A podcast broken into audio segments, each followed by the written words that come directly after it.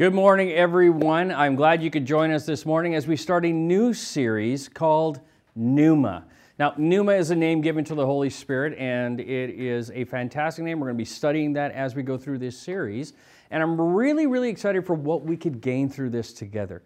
I am an individual that grew up with the topic of the Holy Spirit as being almost a taboo topic. Not because people didn't appreciate the Holy Spirit, but because there were so many other things going on in the conversation that it made the conversation uncomfortable. So, here's my invitation to you let's get uncomfortable. Let's get uncomfortable with what the Bible says about the Holy Spirit, what it says about the Holy, the Holy Spirit leads us, and how the Holy Spirit fills us, because there's something here that may challenge what we grew up with, but in a great way. And in the same way that there were things that would have challenged the disciples in terms of what they grew up with, in terms of what it meant for the Spirit of God to now be dwelling in them and empowering them to do incredible works of ministry. So I'm excited about that this morning and in this series. If you have your Bibles with you, I want to encourage you to take a turn to the book of Joel. The book of Joel. Now, if you do not know where the book of Joel is, in the beginning of your Bible, there is a table of contents, and people worked really hard to put it there. Don't be ashamed to use it. Joel chapter 2, and I'm going to be reading verses 28 and 29.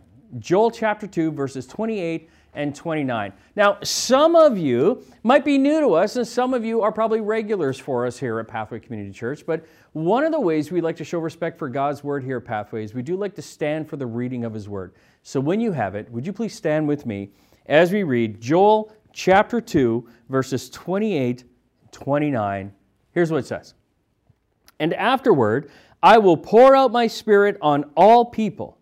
Your sons and daughters will prophesy, your old men will dream dreams, your young men will see visions. Even on my servants, both men and women, I will pour out my spirit in those days. Let's have a word prayer together. Lord God, I thank you so much for this morning. I thank you that you are God and we are not. I thank you that we believe in you as the Father, God, the creator of all things, the one who sustains and is sovereign and providential. We thank you, Jesus, who you're the Son. And we thank you that you are God incarnate. You are God with us. And we thank you, Holy Spirit, that you are Spirit, the third member of the Trinity, equally sovereign, equally eternal and you dwell in us. And so, Jesus, as we are looking into your word this morning, we pray that we will gain a greater appreciation for the emphasis you place on the Holy Spirit. Holy Spirit, that we would gain a better understanding of who you are in our lives so that we may live out this faithful calling that you call us into. In your name I pray. Amen. You can have a seat at home. Um, thank you for standing with me. I know that might seem a little weird. You're rising in front of your device or your television, but there's just something neat about honoring the Word of God together. So I'm just going to dive right in. Uh, this topic of pneuma, this topic of the Holy Spirit, is something that I do like to cover every year as we get close to Pentecost, and, and it's just seemingly the appropriate time for us to be talking a little bit more about the Holy Spirit because it's a special time uh, in our Christian calendar. We celebrate Jesus twice a year, actually. And to some extent, we celebrate the Father at Christmas. So we got the Father and Jesus at Christmas, we got Jesus at, the, uh, at Easter, and we have the Holy Spirit at Pentecost in terms of how we see things playing out within this Christian calendar. And as we talk about the Holy Spirit, as I mentioned before, there probably are a lot of us who might be a little bit uncomfortable with this topic.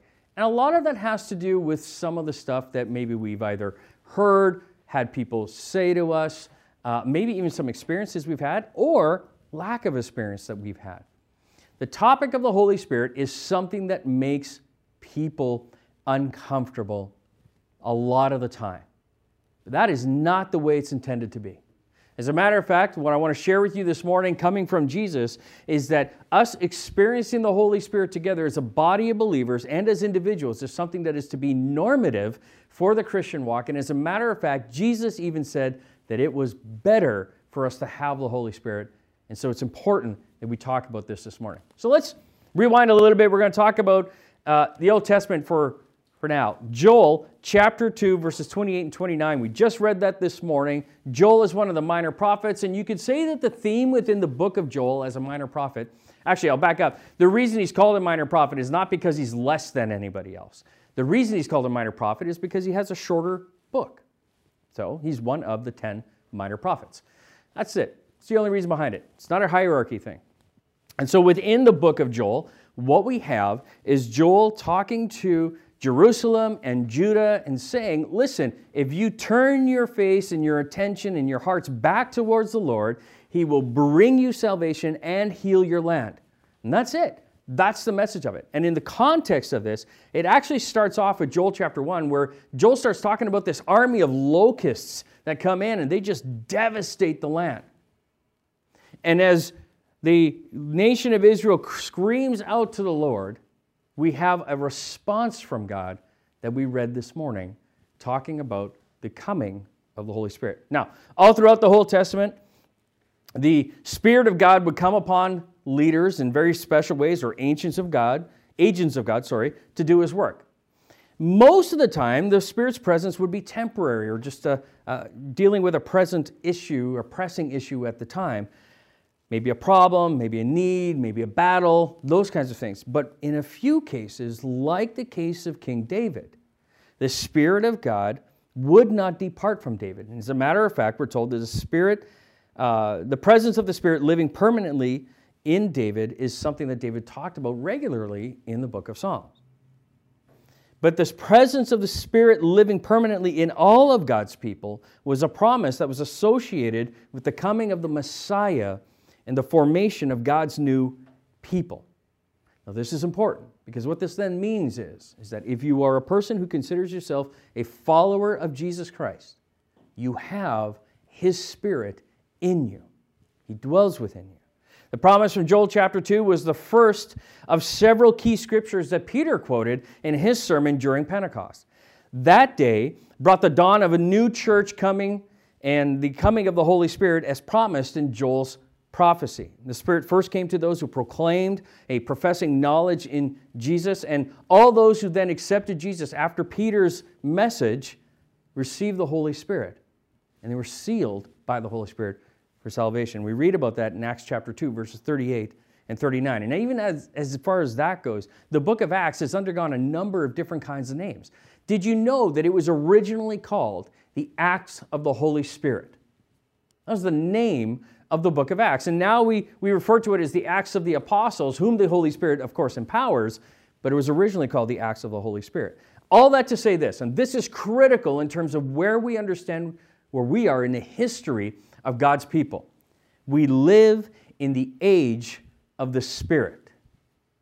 That's when we live all throughout the Old Testament, you have this idea that, that God was above Israel and his people, and he was protecting them, and he, he was on them, he was above them. When Jesus came, we found that Jesus dwelled with them, God with us, Emmanuel. God dwelt with his people. But the Holy Spirit dwells in us. So you have on, with, in. And we are in the age of the Spirit. And so we read, of course, in Joel chapter 2, verse 28 and 29, that the Holy Spirit of God is foretold. There is this promise of the Holy Spirit. Here, God announces that He would be the administrator of the promise. He's in charge of it, He determines how this is going to happen. And He says that He will pour out His Spirit on all flesh, upon all nations. Looking closer at this prophecy, we're going to see that there are several key items regarding this. The first one being this He talks about uh, when it will occur. Joel mentions the time in which this will occur. He actually says it will come to pass in latter times or in the latter days. Uh, some translations will say uh, in the last days, some say latter days, and this has reference to what's called the dispensation of grace. And that might sound like a pretty complicated term. It really isn't. It's actually just describing uh, the church age. It refers to the creation, the expansion of the church. In Matthew 16, uh, verse 18, talks about this. And God bestowed grace on human beings through Jesus Christ and the coming Holy Spirit into the lives of believers. This is what we have. We have the death of Jesus and the resurrection of Jesus, and we have the coming of the Holy Spirit, and that inaugurates the church age or the dispensation of grace. And Pentecost was the beginning of those last days or the latter days. And we know that because in the book of Hebrews, Hebrews chapter 1, verses 1 to 3, it says this In the past, God spoke to our ancestors through the prophets at many times and in various ways. But in these last days, he has spoken to us by his Son, whom he appointed heir over all things, and through him, through whom he also made the universe. The Son is the radiance of God's glory, the exact representation of his being sustaining all things by his powerful word. After he had provided purification for sins, he sat down at the right hand in the majesty in heaven. And so, even the author of the book of Hebrews understood that there was this language of these last days. Jesus ascends, we now enter into the last days. So, if anyone asks you this question, do you believe we are in the last days? Your answer should be yes.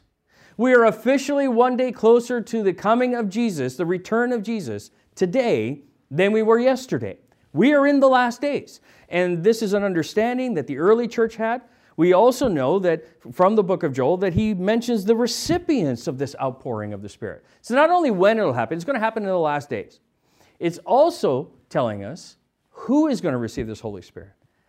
And that's the audience. He says, upon all flesh. And here, Joel speaks of all nations, both Jew and Gentile. And this, for the first time, you have Gentiles included in a promise in terms of God's outpouring of his grace and things. The term all flesh means all nations, and I might mention that uh, on the day of Pentecost, it does tell us that in Jerusalem, every nation that had Jewish community in it was represented on that day. And if you go ahead and you read the book of Acts, specifically chapter 2, you're going to find there's this great list of where people were coming from. And it was indicative of the known world in their time, all nations. In Acts chapter 2, verse 5 and forward. But let's be clear the Holy Spirit was made available to all nations on the day of Pentecost. Everybody heard the gospel in their own language. And they even make reference to that, thinking that these disciples were all drunk because of their, what they were doing and, and how it was sounding to them. It was just an, a ridiculously amazing day that actually, if I was a fly on the wall, I would love to have been there just to observe and see what that would have been like. But the Spirit was for everyone. And that's critically important to understand as we talk about the role of the Holy Spirit in our world today. And then lastly, Joel talks about the signs that'll tell the fulfillment of this. And he says that these manifestations of the Spirit, uh, they said that they will have prophes- they will prophesy, they will dream dreams, they will see visions and they will prophesy, dream dreams, see visions. He clearly states that there will be signs that God had fulfilled his promise. And the, they shall prophesy, they shall dream dreams, they shall have visions, both Jew and Gentile alike. And as you actually, as you go through the book of Acts, remember the original title of the book of Acts was the Acts of the Holy Spirit. You see in Acts chapter 9, Acts chapter 10, uh, verses 1 to 6, Acts 10, 9 to 17, Acts 21, 8 and 9, all of these things are taking place. Jew and Gentile alike experiencing the Holy Spirit, dreams, visions, prophesying, all taking place. So it's important then for us to understand that if Joel is proclaiming this promise that comes from God that the Holy Spirit is going to be poured out on all those, all nations who call on the name of Jesus Christ for salvation, then it's critically important that we do not diminish the role of the Holy Spirit in the lives of believers. The Holy Spirit is important and should never be diminished. As a matter of fact, Jesus even took it a step further.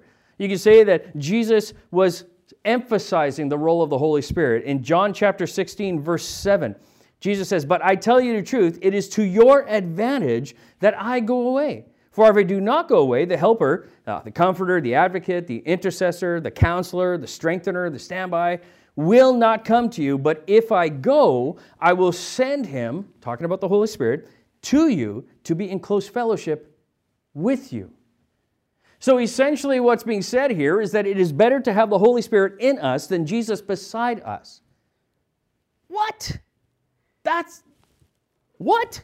I mean, all my Christian walk, I would, I would sit there and I would contemplate and think about what would life be like if I actually just got to walk with Jesus, with Jesus right beside me, what would we do? What kinds of things would we get into? What kinds of things would I hear him say? All these different sorts of pieces. And I and I linger on that because I would so desire that, but Jesus says that something better is in place for us. It is better that he goes so that the comforter will come. Now, this is an encouragement that he's given, but prior to that, he was giving them some bad news. And John, uh, he was telling them, specifically in verses 1 through 6, that Jesus had just told his disciples that they were going to be hated and persecuted in chapter 15, verse 18 to 21. They had seen Jesus be mistreated and, uh, and hated, and now were needed. Now they needed to realize that they were going to be treated the same way since they were with Jesus, and because Jesus was going away to the Father in the world, the world was going to become aggressive towards them. In this world, you will have trouble. If they hated me, they will also then hate you. But Jesus had good reason for giving them this bad news. Jesus wanted to give them a fair warning so that they wouldn't go astray. He wanted to reveal these things to them so that when persecution came, they would remember that He warned them. You know, it's interesting to me. Some of us, uh, in, in coming to Christ, we've been told things like this If you come to Jesus, Jesus is going to make your life better. All the bad stuff in your life is just going to go away. You're never going to have any problems, never going to have any troubles in life. A lot of us were communicated, like that's the gospel that was communicated to us. And unfortunately, that's just not true. Jesus says it in this world you will have trouble, but don't worry, I've overcome the world. But in this world, you're still going to have trouble. And when we tell people that they won't, then we get into this place that when people have troubles or face persecution or are blindsided by things that come their way, question, they start to question everything, including God, including His presence in their life. And I have found that at times people lose faith. But if I become a Christian with the full knowledge that there will be trouble for those who oppose by those who oppose Christ, I can prepare myself for when that trouble comes. If I know going into this, the world hated Jesus, they're going to hate me, I can prepare for that. I can be ready for that. I can get my heart strengthened towards that. It causes me to lean into Scripture, lean into prayer, lean into service, lean into worship. That's what it causes me to do so that I'm strengthened for when that day comes. Jesus talked about persecution before, but now it was a lot closer. So it was time to speak in specifics rather than generalities. He needed to forewarn them that they were going to be put out of the synagogue and that the enemy was going to try to kill them. And the enemy in this case, of course, is Satan, the devil. And now that Jesus was going to be leaving them, they would be targets of persecution. And so now was the time to explain all of this so that when the time came, their faith would not fail. Verse 6 You are filled with grief. You see, Jesus realizes, even at this point, that the disciples are grief stricken over the news that he was going to be going away and all the hardships that they were going to face. And if you really think about it, this is like one of those double whammies for the disciples. Not only is their Lord, their master, their teacher, their rabbi going away, and not just all of these things, but they were in personal, close relationship with him. So he's actually one of their closest friends as well. He's leaving them, and not only is he leaving them, but they were going to experience all this different kind of persecution that was coming. Right. Like there's nothing to be joyful about in this scenario. And he says to them, For your own good, I am going away. Can you imagine hearing that for the first time? It's better for you that I'm leaving. It's not you, it's me. you know, it's that kind of stuff. Why does Jesus leave? Well, he actually tells us that it's for our own good. He says, so that the counselor can come. Not that the Holy Spirit is absent with Jesus there, but Jesus and the Holy Spirit are so closely identified together that we can't really tell them apart that much when you see what Jesus is doing in the world around us. But he does say, But if I go, the counselor comes, and that is incredibly good news. Now, I have to say that there is an understanding of the Holy Spirit that we need to have in order to be able to continue to walk forward in this. The word paraclete is a word that's used to describe the Holy Spirit. It's translated in this particular passage as counselor. Other translations will translate it as advocate or comforter, and not in the soothing sense, more of a personal trainer than a therapist, really. But paraclete also has another definition that I think is critically important for us to understand as we talk about the idea of coming up against persecution, coming up against insecurities, coming up against the evil one. Paraclete is an ancient warrior's term for Greek soldiers. Uh, Greek soldiers were paired up. And as you were paired up, the idea was is that whenever you entered into battle, whenever there was an attack, whenever you were on defense, you were back to back with this person. They were your paraclete, they were your helper, they were your um, standby. They were the ones who came in and, and you were able to be able to stand firm in whatever it is that you were doing in dealing with this attack coming or even going on the attack. They were the ones who strengthened you in this battle. And so the idea was that they could draw together, they go back to back, and they would cover each other's side. Think about that for a second. That's the language used about the Holy Spirit. And so what we could say is this is that our battle partner is the Holy Spirit. Your battle partner in life is the Holy Spirit. Whatever insecurities you're dealing with, whatever doubts you're dealing with, whatever um, uh, past issues you're dealing with, if you're dealing with unforgiveness, bitterness, feeling like you're not loved, feeling like you're unwanted, feeling like nobody in the world wants anything to do with you, feeling like you're too far gone for God, what you need to know, and this is so important, is that the Holy Spirit has got your back. He is your battle partner, battle ready all the time with you. Always. He's got your back. Our battle partner is the Holy Spirit. And this idea of comforter is the idea of literally to make strong. And so the Holy Spirit is here not to make us comfortable, but to make us strong. And I think sometimes we treat the Holy Spirit as if He's there and it's kind of like we're this kitten that He's holding and He's just soothing us until we get to the point of purring. When in reality, He's sharpening our claws for the attack that's coming. See, that's what the Holy Spirit is more about strengthening us for the battle. Remember, he's much more of a personal trainer than a therapist. And it's not that the Holy Spirit doesn't help us deal with all those things that are internal within us, but understand that the purpose in these things is to strengthen us for what we have ahead. And what we find in this is an amazing example of what this looks like in the book of Acts. In the book of Acts, chapter 4, verses 8 to 14, actually 8 to 22 is where we're going to be looking. The early church started out strong. Things were exciting. Thousands of people were coming to faith. Uh, they were following Jesus. There were mighty signs and wonders and healings and etc. going on all the time.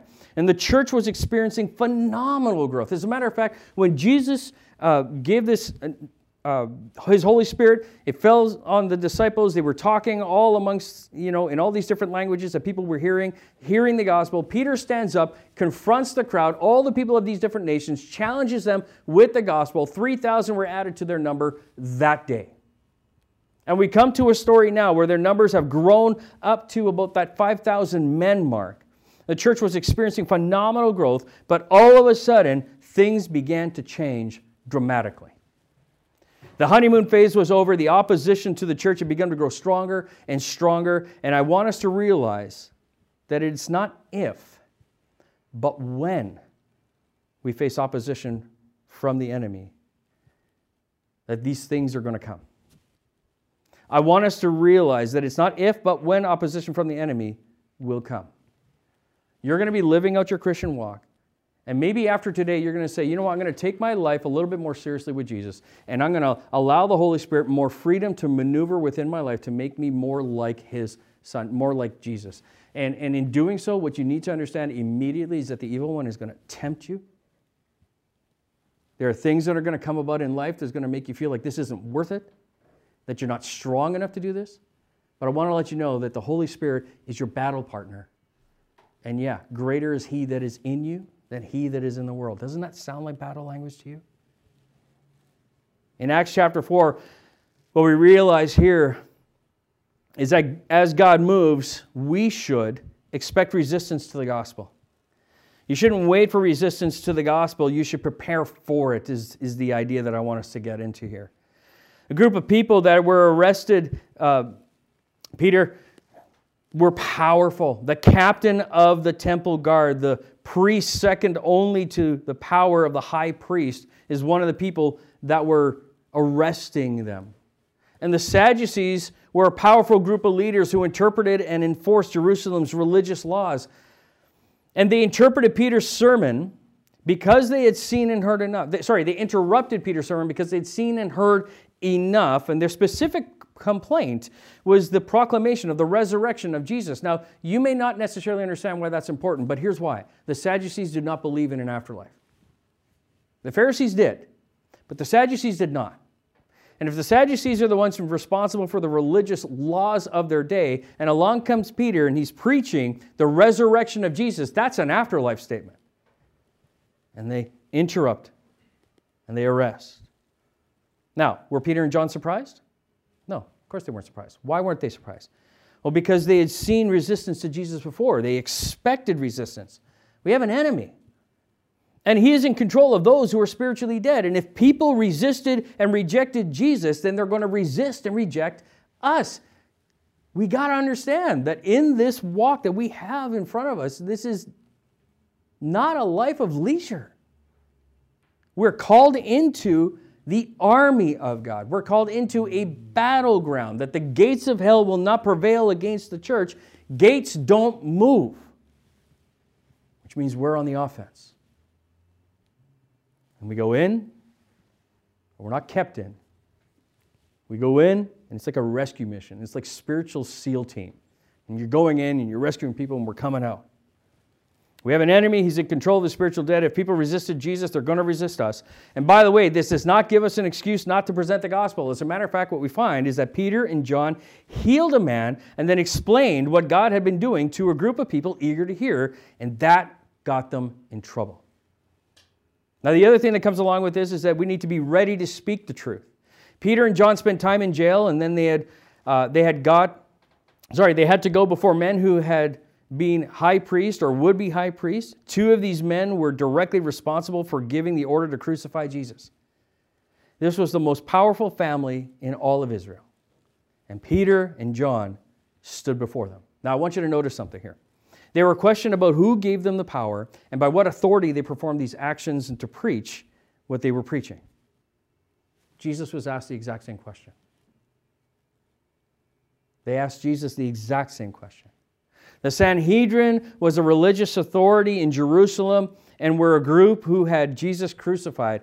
To have healing and preaching being done in his name, which really means by his authority, was a direct challenge to their decision to kill him.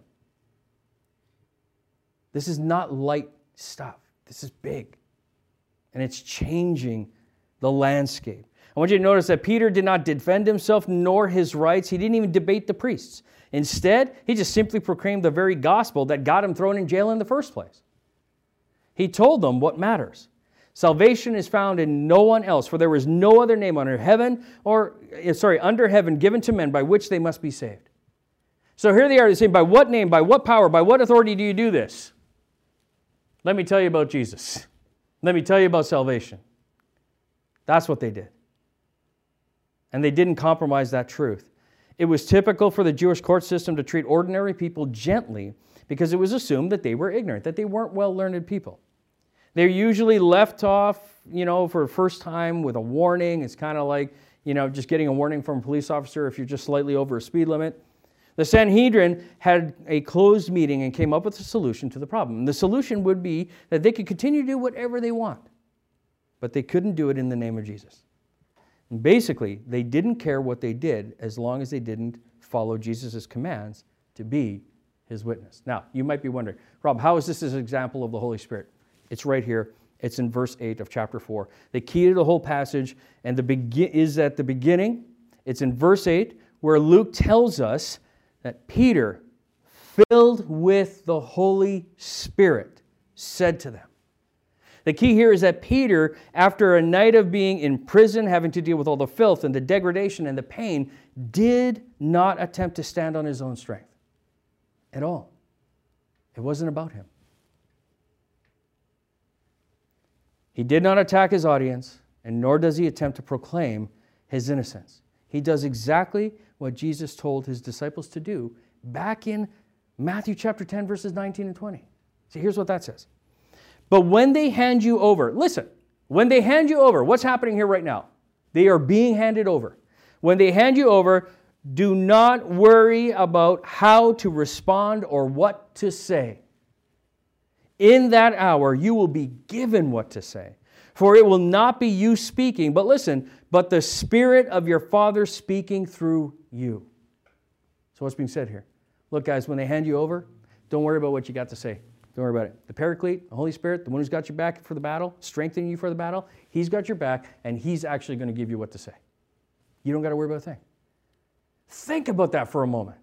For all of us who are worried about sharing the gospel message to our family members, to our friends, to our coworkers, listen, do not worry about how to respond or what to say. In your hour, sorry, in that hour, you will be given what to say. That same Spirit dwells within you today and will give you what to say.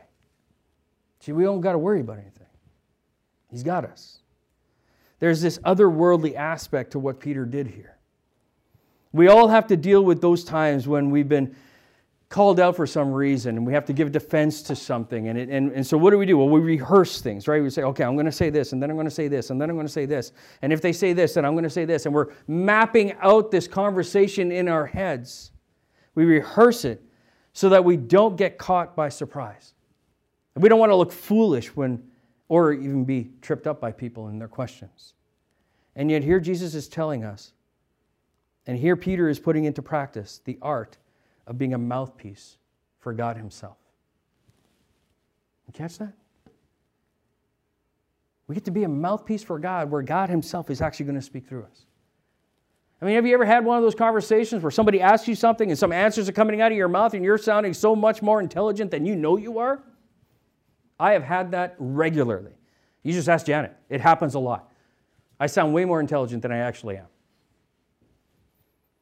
We get to be the mouthpiece of God. And Luke wants us to focus on this point. That's why he so carefully tells us this wonderful little bit of information. He's not just coloring a picture for us, he's wanting us to grab hold of this key piece of spiritual wisdom and knowledge. That is the Spirit of God filling us that prepares us. We're to understand that we are to allow the Holy Spirit to fill us with wisdom and discernment and knowledge. And we are to trust in the power and the presence of the Holy Spirit in our lives when we find ourselves being confronted or asked difficult questions or facing difficult challenges. So, what would that look like for you this week? I mean, we see that it's the Holy Spirit is prophesied from the Old Testament, that Jesus emphasizes the Holy Spirit being critical to us living out faith in our lives. Better that He goes so that the Comforter will come. And we understand then that the role of the Comforter is to prepare us, to walk with us, to guide us, to empower us. And then we see Peter experiencing that exact thing. What would it look like for you this week? What would it look like for you to do just one thing this week? What is one thing you could do this week to lean more on the Holy Spirit? The Spirit of promise. What is it? Now, for some of us, maybe it's getting to know the Spirit a little bit more. Okay, well, then read the book of Acts. Just read it. Go back and look what Jesus says about the Holy Spirit, that, that the Holy Spirit is going to speak for us, not to worry about what words are going to come out of our mouth, because the Holy Spirit is going to take care of that for us. Uh, maybe it's the idea that it's better that Jesus goes so that the Holy Spirit comes. And, maybe that's a brand new idea for you that it's better to have the Holy Spirit in us than Jesus beside us. Or maybe for some of us, it is time that we just take a stand and we say, you know what? Forget this. I've been living my life on my own power. It's not working. I'm anxious. I'm critical. I'm, I'm less forgiving, less loving. Just all of these things that I don't like about myself. Maybe you just need to surrender the role of the Holy Spirit in your life so that He can prepare you for life, so that you will become more like Jesus. What's one thing you can do this week? Let's pray.